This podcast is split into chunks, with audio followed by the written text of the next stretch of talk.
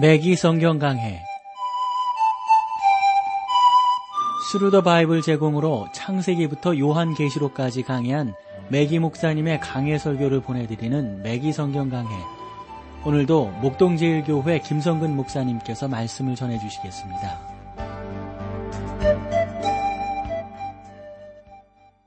여러분 안녕하셨습니까? 맥기 성경 강해 자, 오늘도 여러분들을 베드로 후서로 모시겠는데요. 오늘 1장 12절 말씀부터 함께 나누도록 하겠습니다. 이러므로 너희가 이것을 알고 이미 있는 진리에 섰으나 내가 항상 너희로 생각하게 하려 하노라. 베드로는 그들과 함께 오래 있지 못할 것을 알고 있었어요. 왜냐하면 뭐 우리 모두는 다 언젠가 하나님께 불려가게 되는데 베드로는 나이도 있고 하니까 아마 그런 생각을 했던 것 같아요. 그래서 그들이 영적으로 무지해지지 않고 은혜 안에서 계속 자라도록 격려하는 것이죠. 여러분 격려만큼 하나님의 사람들을 힘있게 하는 게 없다는 거 아시겠죠? 그래서 하나님이 우리에게 원하시는 것은 격려하는 거예요. 성경에서도 보면 하나님께서 당신의 백성들이 늘 격려하신 것을 볼 수가 있어요. 못한다고 뒤로 빼고 있는 아브라함을 부르셔서 가라, 내가 너와 함께 할 것이다. 모세에게도 불렀더니 그러잖아요. 내가 너와 함께 할 것이다. 너 염려하지 말아라. 여호수아에게도 성경에 보면 참 하나님의 격려가 우리를 우리답게 만들어 준 것을 보게 됩니다. 그러니까 우리도 이 세상 살아가면서 자꾸 옆에 사람들을 격려해야 됩니다. 성령의 또 다른 이름이 격려자 아닌가요? 위로자 아닌가요?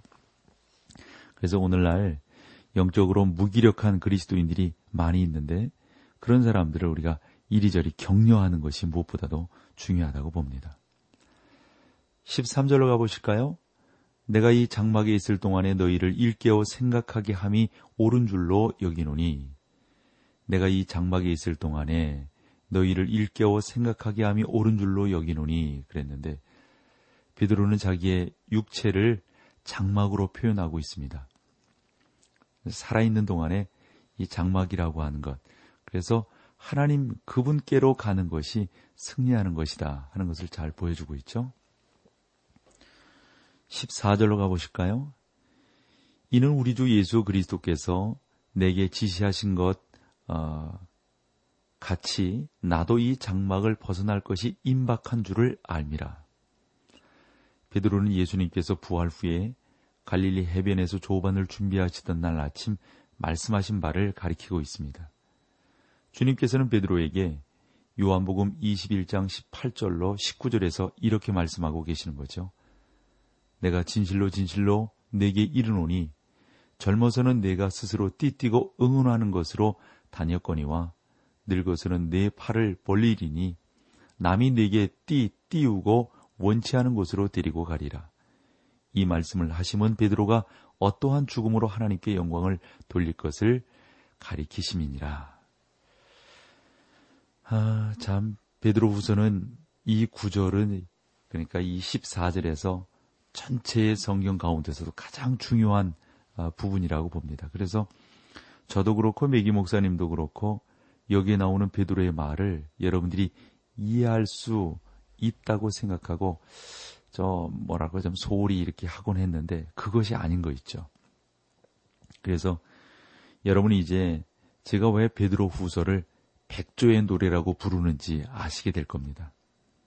이것은 말하자면 유언과 같은 것이기 때문에 그렇습니다. 사람들이 가장 의미 있는 말을 할 때가 언제인지 아시겠죠? 죽음을 앞두고서 예를 들어서 내 중요한 사람들을 떠나게 될 때 그때 너무도 중요한 말을 하게 된단 말이죠.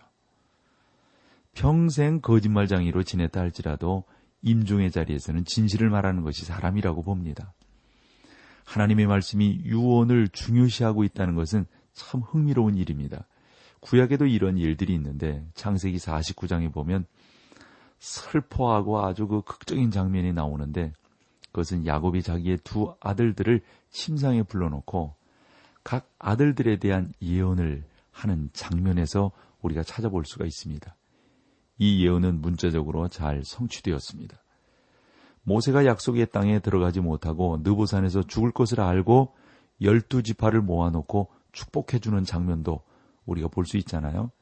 그때 모세가 그들에게 했던 말은 매우 중요한 의미를 담고 있다고 봅니다. 여호수아가 늙어서 이제 또 떠나게 될 때 이스라엘의 지파들을 불러 모아놓고 부탁했던 말이 있잖아요. 여호수아는 자기의 생애를 간증하면서 그들에게 하나님을 따르라고 부탁하고 있는 것을 보게 됩니다. 나와 내 집은 오직 여호와를 섬기겠노라. 다윗도 죽음을 앞두고 솔로몬을 불렀습니다. 나는 다윗이 솔로몬을 자기의 후계자로 선택하지 않았다라고 생각을 합니다. 역대상 29장 1절 말씀을 보면 다윗은 압살롬에게 왕위를 물려주려고 했던 것을 볼 수가 있어요. 그러나 압살롬이 죽었습니다. 다윗이 온 회중에게 이르되 내 아들 솔로몬이 홀로 하나님의 택하신 바 되었으나 오히려 어리고 연약하고 이 역사는 크고 이 전은 사람을 위한 것이 아니요 여호와 하나님을 위한 것이라. 참 그런 내용들을 보면 죽음을 앞두고 하나님의 사람들이 유언하는 그런 그 유언들이 얼마나 놀라운가 하는 것들을 우리가 찾아볼 수가 있는데 여러분 신약 시대에도 보면 예수님께서 마지막 유월절을 보내시고 예루살렘에 입성하셨을 때 그 다락방 강화가 있잖아요. 이 내용이 어, 요한복음에 자세히 기록이 되어져 있는데 그 요한복음 17장에 보면 그러한 내용들을 볼 수 있지 않습니까? 거기 보면 우리 예수님께서 얼마나 간절한 마음으로 어, 자기의 제자들을 권면하고 하나님 앞에 올려드리고 있는가 하는 것들을 우리가 잘 볼 수가 있습니다. 바울도 디모데에게 마지막으로 말을 했습니다. 이것은 바울의 유언 곧 백조의 노래라고 볼 수가 있어요.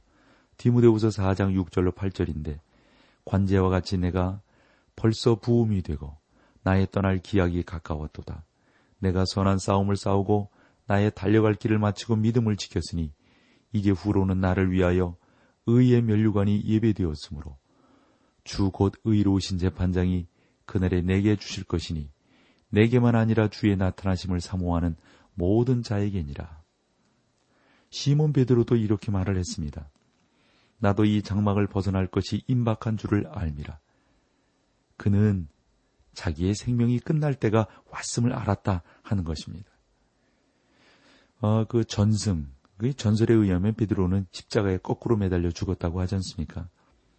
베드로는 주님이 죽으실 것을 똑바른 자세로 어, 죽으신 것처럼 그렇게 죽을 수 없다고 생각해서 거꾸로 매달려 죽었다는 것이죠. 그래서 베드로가 오늘 본문에서 이 장막을 벗어날 것이라고 말한 것은 자기 육체를 가리키는 겁니다. 베드로가 사용한 장막이라는 표현은 헬라어로 스케노마 이것은 천막 또는 거처라는 의미인데요. 바울과 베드로는 육체를 가리켜 이 표현을 사용하고 있습니다. 바울은 고린도 후서 5장 1절에서 이렇게 말을 했습니다. 만일 땅에 있는 우리의 장막집이 무너지면 하나님께서 지으신 집 곧 손으로 지은 것이 아니요 하늘에 있는 영원한 집이 우리에게 있는 줄 아나니. 여러분 장막이란 찢어지기 쉬운 그러한 소재입니다. 그 말은 아, 믿지 못하겠거든 장막을 가지고 여행을 보면 알 수가 있듯이 여러분 우리의 육체라고 하는 것이 얼마나 연약합니까? 우리가 죽으면 이 장막은 이 작은 육체는 이제 잠들어 버리게 될 것이죠.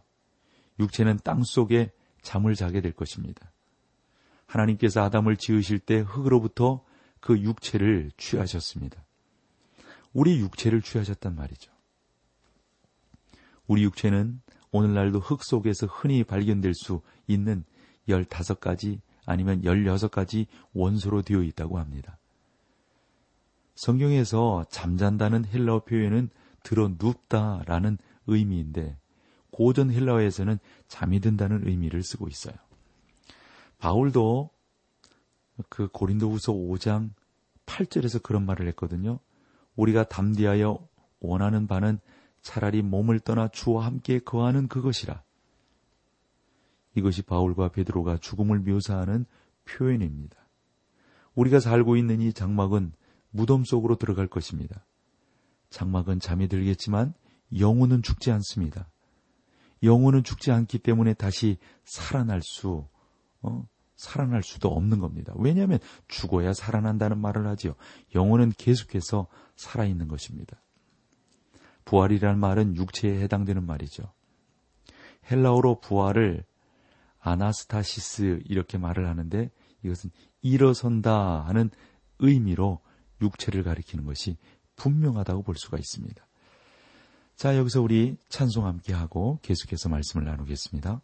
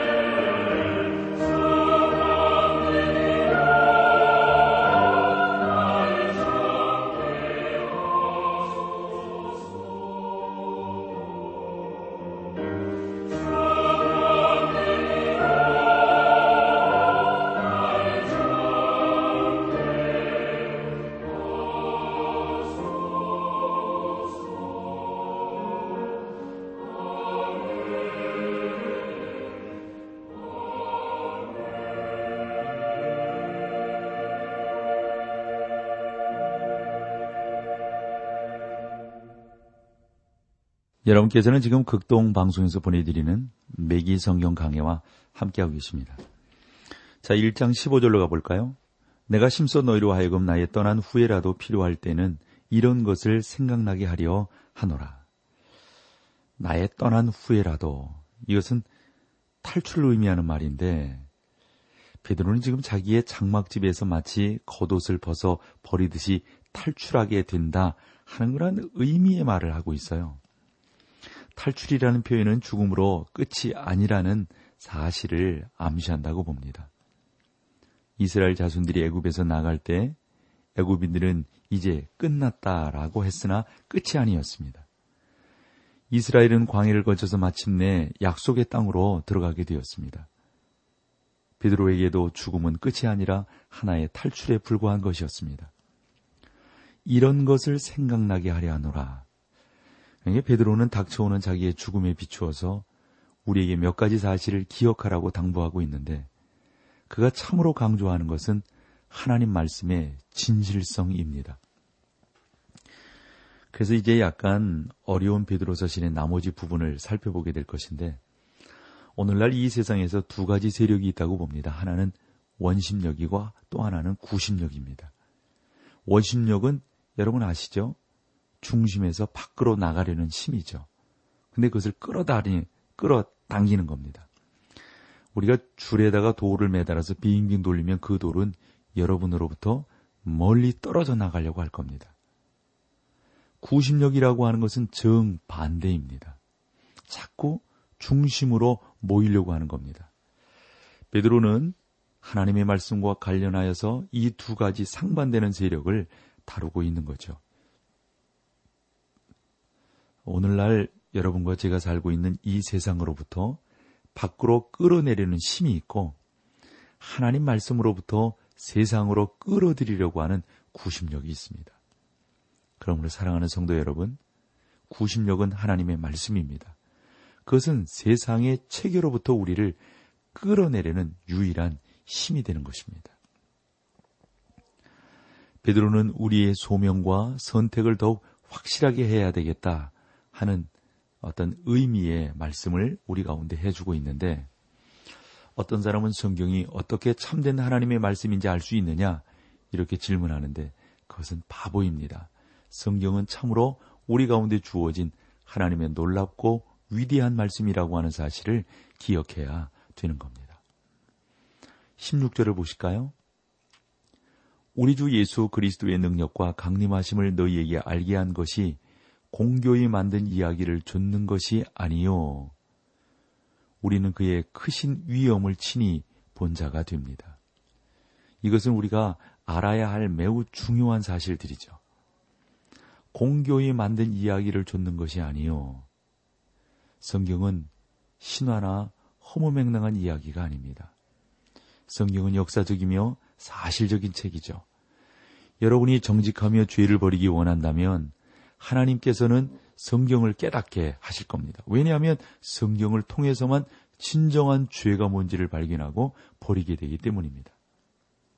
여러분의 눈이 수건에 가려 있다면 그것은 여러분의 여러분이 마음으로 맹인이 되었기 때문이 아니라 죄를 버리고 싶지 않기 때문인 것이죠. 우리가 기꺼이 죄를 버리려고 한다면 하나님은 성경을 우리에게 보여주실 것입니다. 우리는 그의 크신 위엄을 친히 본 자라. 시몬 베드로가 언제 예수 그리스도의 오심과 그 권능을 보았습니까? 베드로는 자기가 예수 그리스도의 변모를 언급하고 있다는 사실을 분명히 밝히고 있습니다. 17절로 18절을 볼까요? 지극히 큰 영광 중에서 이러한 소리가 그에게 나기를 이는 내 사랑하는 아들이요 내 기뻐하는 자라 하실 때에 저가 하나님 아버지께 존귀와 영광을 받으셨느니라. 이 소리는 우리가 저와 함께 거룩한 산에 있을 때에 하늘로서 나옴을 들은 것이라. 여러분 여기서도 분명히 베드로는 예수님의 별로를 가리키고 있는데 우리는 이 사건의 어, 의미를 이해해야 한다고 봅니다. 예를 들어서 예수님께서 마태복음 16장 28절에서 이렇게 말씀하셨어요. 진실로 너희에게 이르노니 여기 섰는 사람 중에 죽기 전에 인자가 그 왕권을 가지고 오는 것을 볼 자들도 있느니라. 때문에 어떤 사람들은 그 왕국이 이때에 벌써 세워졌다고 주장하는 경우를 보게 됩니다. 마태복음 17장 1절로 2절 말씀에 보면 마태의 설명은 아래와 같이 계속되고 있습니다.